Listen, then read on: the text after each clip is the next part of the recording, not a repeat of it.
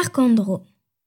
Qui se souvient que QC fut une ville thermale dans la seconde moitié du XIXe siècle, avec une trentaine de sources, un établissement thermal et un hôtel pour recevoir les curistes pour lesquels furent plantés des parcs agréablement aménagés de kiosques et de buvettes.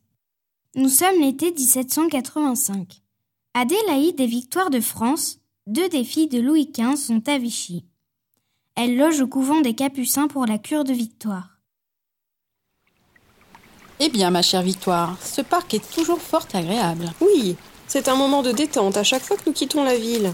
Le calme, la nature, cette petite bourgade de QC mérite que l'on y fasse une halte.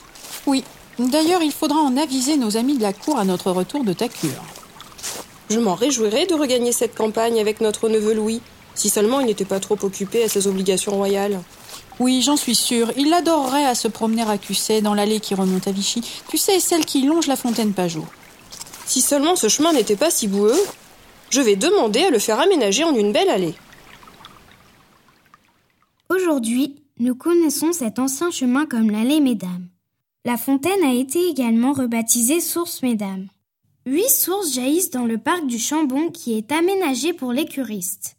C'est dans le parc du Chambon que jaillit la première source du même nom en 1818. La source du Chambon ayant été détruite par une crue en 1846, Jean Andro la réaménagera en 1898. Le pavillon de la source Marie-Antoinette est toujours visible. L'ensemble de cette propriété, parc, source et bâtiment, a été racheté par la mairie de QC à un certain Paul Baudecroux en 1961.